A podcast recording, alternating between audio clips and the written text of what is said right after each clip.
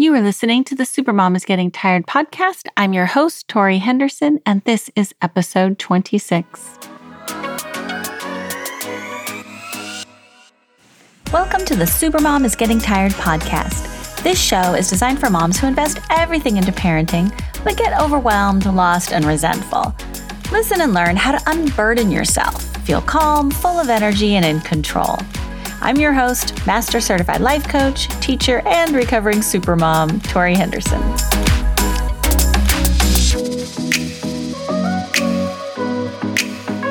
Today on the show, I will be talking about fighting siblings and what to do when your kids aren't getting along. It was kind of funny because I was in Costa Rica and I was coaching some clients, and I had three clients in a row who all wanted to talk about sibling rivalry and how the heck do I get my kids to get along. And Stacy was the one who said, "Can you make a podcast episode about this?" And so I kind of combined the three clients' questions all together into one. So this will fit for multiple people. I think this is going to be a very common scenario. Here it is midsummer, your kids are spending lots of time together, and uh, you might be also dealing with fighting siblings. So, if so, this one's for you. So, the question goes like this She says, I understand that summer and my kids are spending a lot of time together, but the constant fighting is so annoying. Mostly arguing, stealing toys, tattling, but it can escalate to hitting, biting, and total meltdowns. It bothers me to see my kids treat each other so poorly. I try to limit their screen time, but it's so tempting to give in just so I can have some peace. No matter what I do, the problem persists, and I feel like I'm failing at teaching my kids how to love each other. Okay, so that's the question today. The parent educator answer, I want to start with just that this is so common. It's so common for moms to see behavior that they don't like and think, this is a problem and I need to solve it. So, what happens to super moms is we think, okay, there's a problem. I need to solve it. We go to work. We break up fights. We resolve conflict. We separate the kids. We take toys away. We put them in timeout. We get to the bottom of things. We Google, we go searching, like, how do I get kids to get along? We try all these techniques. We figure out what the triggers are. If this works, then great. You're done. Okay. You're doing the mom thing. You're doing what needs to be done. The problem arises when this doesn't work, right? So if if it's not working for you, then it might mean that you're trying to solve a problem that isn't yours to solve. So imagine that your daughter and son are fighting over whose turn it is for whatever is next, right? One yells, the other bites. One pushes, the other tattles. You know the drill, okay? Back and forth. So, what I like to do with my clients is I have them separate out who is responsible for what. So, take out a piece of paper and you're going to draw a couple of circles on the piece of paper. Put your daughter's name into one circle, your son's name into one circle, and well, I'll get to the other one. So, with your daughter, your daughter is responsible for the words she chooses to say to her brother and the way she chooses to say them. That's totally her business. You do not have to try to solve that problem. It is her business whether she bites, whether she hits, kicks, or whatever she wants to do with her body. That is her business. She also gets to choose how she wants to feel about her brother's actions. If she wants to interpret his behavior as mean, unfair, a competition to rise to, a challenge, if she wants to see them as fighting words, that is totally up to her. That is her business. It goes in her circle. So you're going to write down on your piece of paper everything that belongs to your daughter goes into her circle. Her thoughts, her feelings, her words, you name it. Now we're going to move on to kid number two. So if this is your son or whatever sibling you've got fighting with whoever, you're going to write their name in the circle. And you're going to put his words, his feelings, his actions. He gets to decide what he wants to think about his sister, He can decide if he wants to like his sister or not. He gets to decide what he thinks about her, his sister's behavior, what he thinks about his mom's behavior. He gets to decide what he thinks about his own behavior. If he wants to believe that he is right and everybody else is wrong, that is his choice. Totally his business. You can let that go. If he thinks that the world is unfair, and that you love his sister more than him, that goes into his circle. That is his problem to solve, not yours. Okay, so we got your daughter's problems in one circle, your son's problems in another. The third circle we're going to label as God's circle. So even if you're not a God person, this is just anything that you don't have control over here. So the fact that you have two children who share living quarters, we'll say, that just goes into God's business. Like there's nothing you can do about that now. You have two kids and they have to live together. Your children's innate personalities, we're going to throw this up in God's circle too. This is just how they're wired, right? Some people just get along easily. Some people are, kids are competitive with each other. Whatever their innate personalities are and temperaments, one might be very sensitive and the other one might be very combative. We're going to put that into God's circle the fact that many siblings fight with each other, like that's just kind of what kids do as a way to learn social dynamics and like where boundaries lie and how far can I push things before I, you know, need to back it up. Like that's just how kids learn.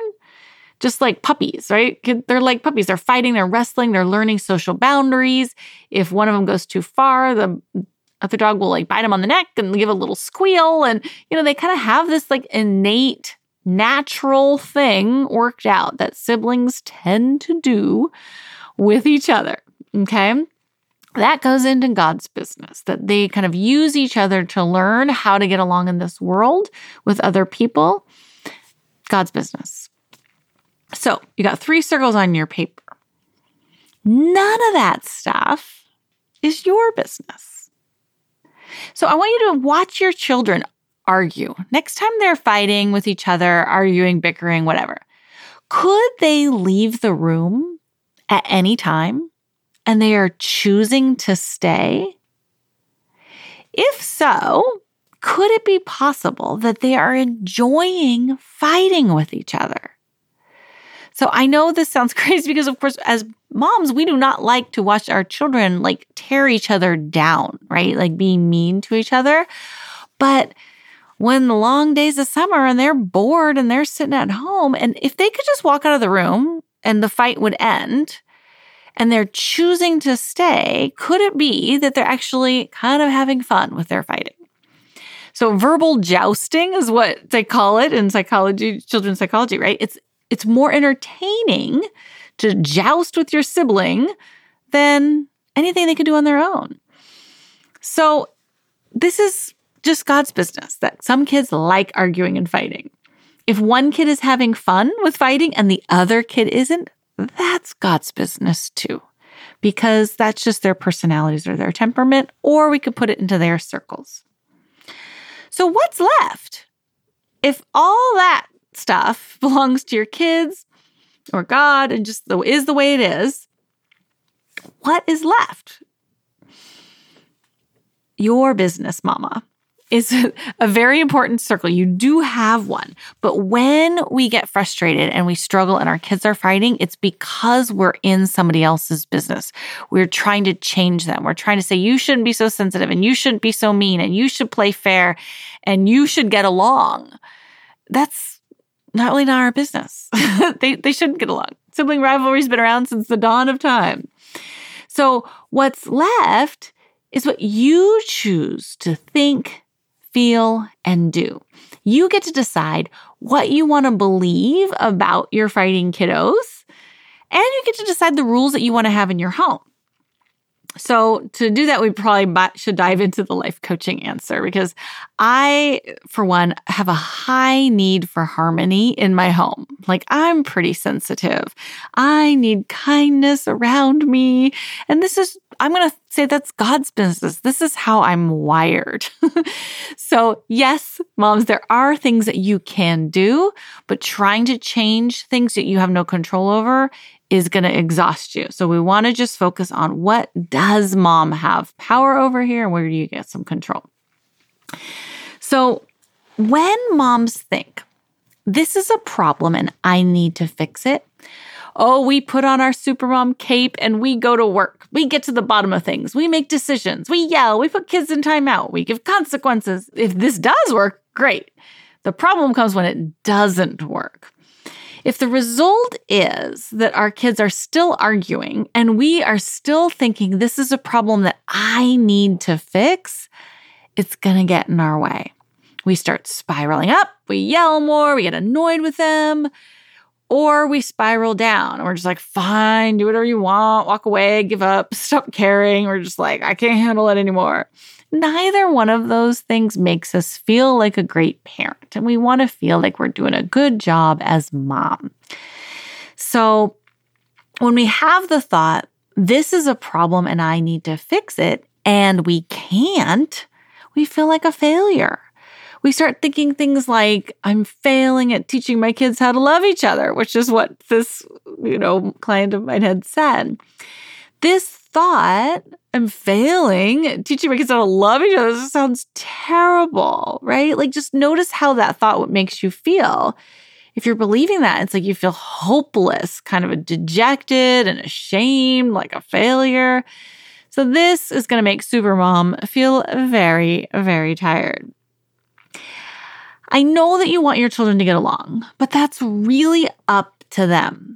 They get to decide what kind of relationship they want to have with one another. Now, you can suggest peaceful ways to interact. You can also model for them. Like children learn by imitation. So if they can watch you like resolve conflict in peaceful ways with your spouse, with your family, like other friend relationships in the family or for your friends. That's wonderful teaching. But that's totally within your control. We want to focus on letting go of the things that you have no control over so that you can feel free, mama. One thing that is your business are the rules that you establish in your home. Okay. The kids really like clear, consistent expectations for behavior. It makes them feel safe when they know what to expect. And they like that an authority figure is going to follow through with 100% predictability. That's why I don't know if you ever noticed, but like they'll listen to the teachers at school, but not you, even on the same subject. Or, you know, you're like, hey, go do this. And then they don't they don't want to do it. But if the teacher says it, they're like, oh, I have to do it. It's because the teachers are really good at following through on the consequences and setting very clear expectations and kind of creating this culture where everybody wants to follow the rules. So kids like that. It tends to they tend to do well with it. Even if they break them, they still like knowing that they're purposefully deliberately breaking a rule and they are choosing the consequences. So rules are okay. Kids like them. So, what I do with my clients who are struggling with these finding siblings is to establish some house rules. So, a house rule is something that everybody abides by in the house. This isn't targeted at one particular person, this is mom and dad as well. So, rules that everybody in the house agrees will make for a peaceful place to live, right? We want to live in a home where people are kind to each other. I don't think anyone would argue with that. So, you can choose whatever you want to put on your rules, You're, but I would put it on the refrigerator or post it someplace, you know, in a public place where everybody can kind of see it and like establish like these are the rules of the house. So you can include things like no name calling, like ever, like not even, you know, between mom and dad aren't going to name call. Like that's just something we don't do in this home no hitting or hurting. if you've got younger kids, you're going to want to be really specific. You know, if your kid is a biter, you're going to say no biting other people.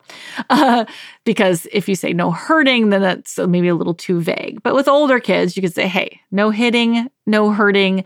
You could say, you know, no slamming doors, no breaking things, whatever. Ask first before borrowing someone else's belongings no swearing, whatever you want to say. These are just like very clear, very simple rules that everybody in the house will follow. So you want to make sure that your kids know what the consequences are for breaking these rules. Okay. Put on your like list of house rules. You might be tempted to say, like, use nice words, but maybe think about making that a consequence for, you know, like name calling or using mean words or something like that. Let's say your daughter hurts her brother's feelings. Her consequence may be that she finds some nice words to uplift him. So maybe she has to write a letter to him with some, you know, choosing words that she thinks will uplift her brother's spirit. Or maybe she needs to go to him and find three things to tell him that she likes about him. Okay. So your consequences can match the crime. And it's oh, kind of like a teachable moment, right? Like you're, because everybody benefits. If she has to write down nice things about her brother, that's a benefit to her as well as her brother. Like she's got to reach within and find those nice things to think about. And then she gets to feel good about giving him these compliments. So try to make the consequence fit the crime and think about as using an opportunity to teach them how you want them to behave. And so, like separating out is a great idea, but it's just like the dog whisperer. I swear, he's the best parenting coach on the planet, this Cesar Millan. So he says that a lot of times you'll have this dog that barks when people come to the door, right? And they come in and he jumps. The, the dog will jump and people and bark at them.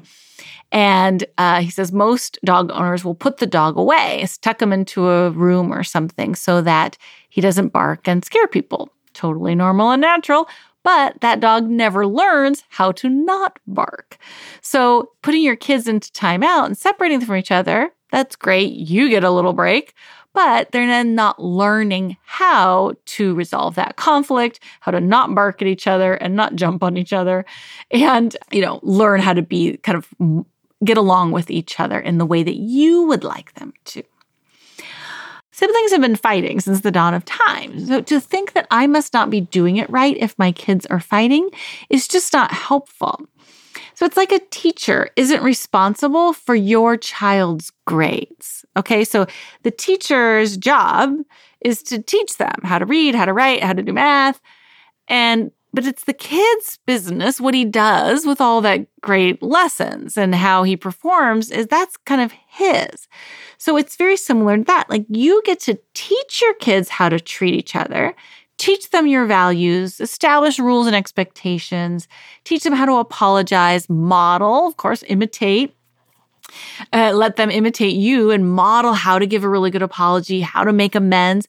But whatever they do, with your amazing lessons, that's really their business. They get to choose whether they pick it up, whether they adopt it and make it their own, or you can still be a really good teacher and let whatever the consequences of it and their relationship be belong to your kids.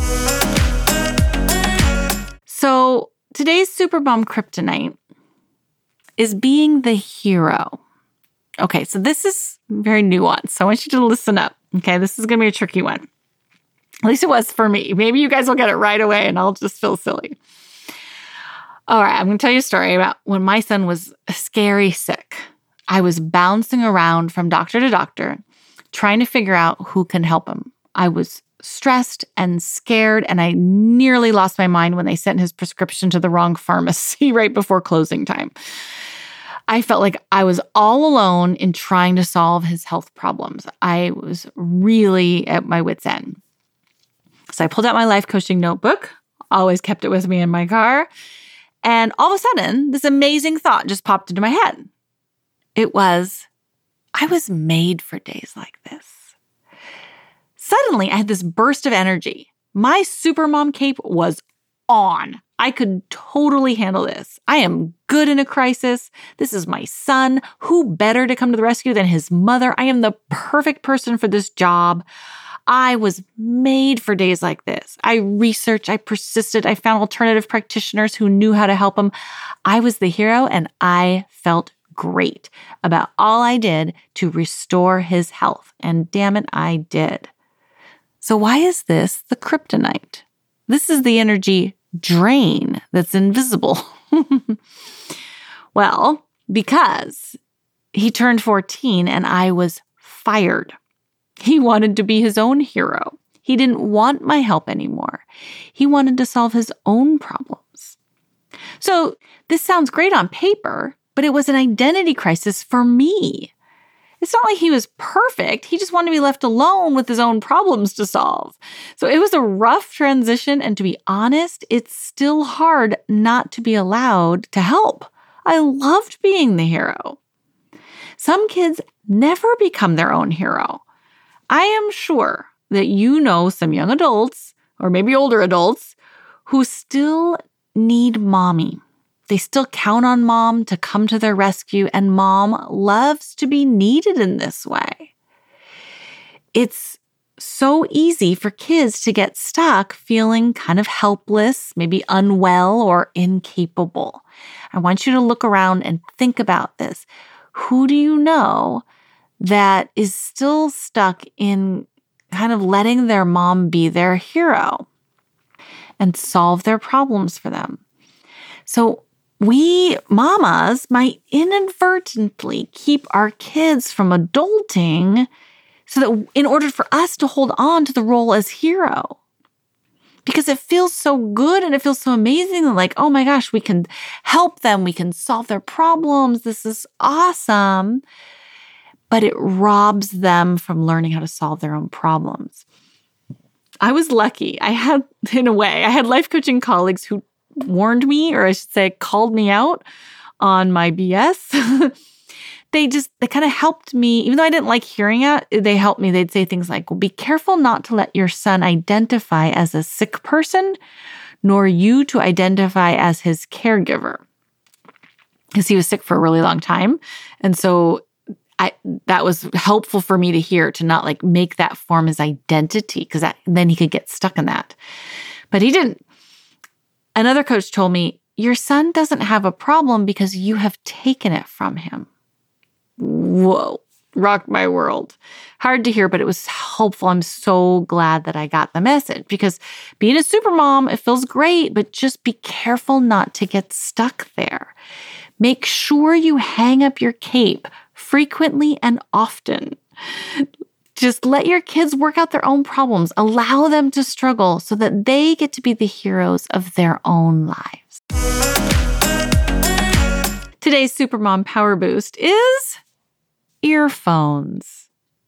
When kids are going at it with each other, it can be really hard to ignore. Okay, so you can do all you want inside in your own head where you're like, oh, there's so many benefits to bickering and they're learning how to work out their problems and they're like puppies just fighting for whatever. Like you can tell yourself all these great things, but when your little loved ones are tearing each other's eyes out, not literally, but like it feels like it on our heartstrings, right? Like they're just not getting along, and all you want is for them to get along.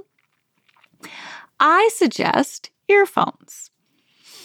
Not just those little ear pods, AirPods, whatever, the like little small things, because then your kids can't see them. I want a big, giant noise canceling headset. These babies are the best mom invention I know. So, what this does is it demonstrate to your kids that you are not listening, nor are you interested in hearing about your children's conflicts. So when they start fighting with each other and they're like, Mom, he said this, and Mom, she said I could do that, and she's not listening, you just pop on those earphones and they will notice that you are not paying attention nor interested in paying attention to their conflict.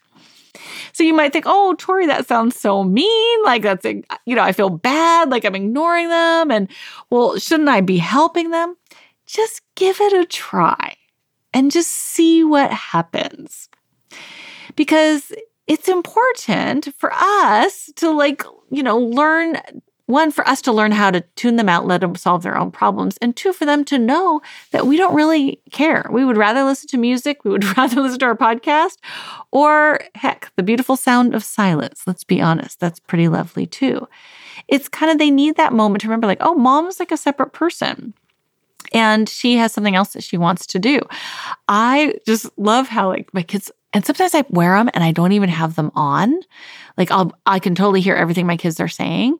And they'll be like, hey mom, mom. And then they see me, they're like, oh, and they just like walk away or they go talk to their sibling or they'll go ask dad or something else. So don't uh, dismiss it until you've tried it. Okay. I think putting big earphones on is a nonverbal way to say to your kids, I trust you to work it out. When kids see you disengage, they realize that this relationship with their sibling is theirs to figure out. And you're giving them permission to figure it out solve it on their own. If they break a house rule, then you can get involved. But up until that point, let them be their own hero, Super Mama. Today's quote of the day My mom taught me a lot. A lot about minding my own business and leaving other people's business alone and let them think what they want. That was a quote from Ray Charles and his mama, I guess. I hope you guys have a great, peaceful day. Enjoy listening to your music instead of your children's fighting.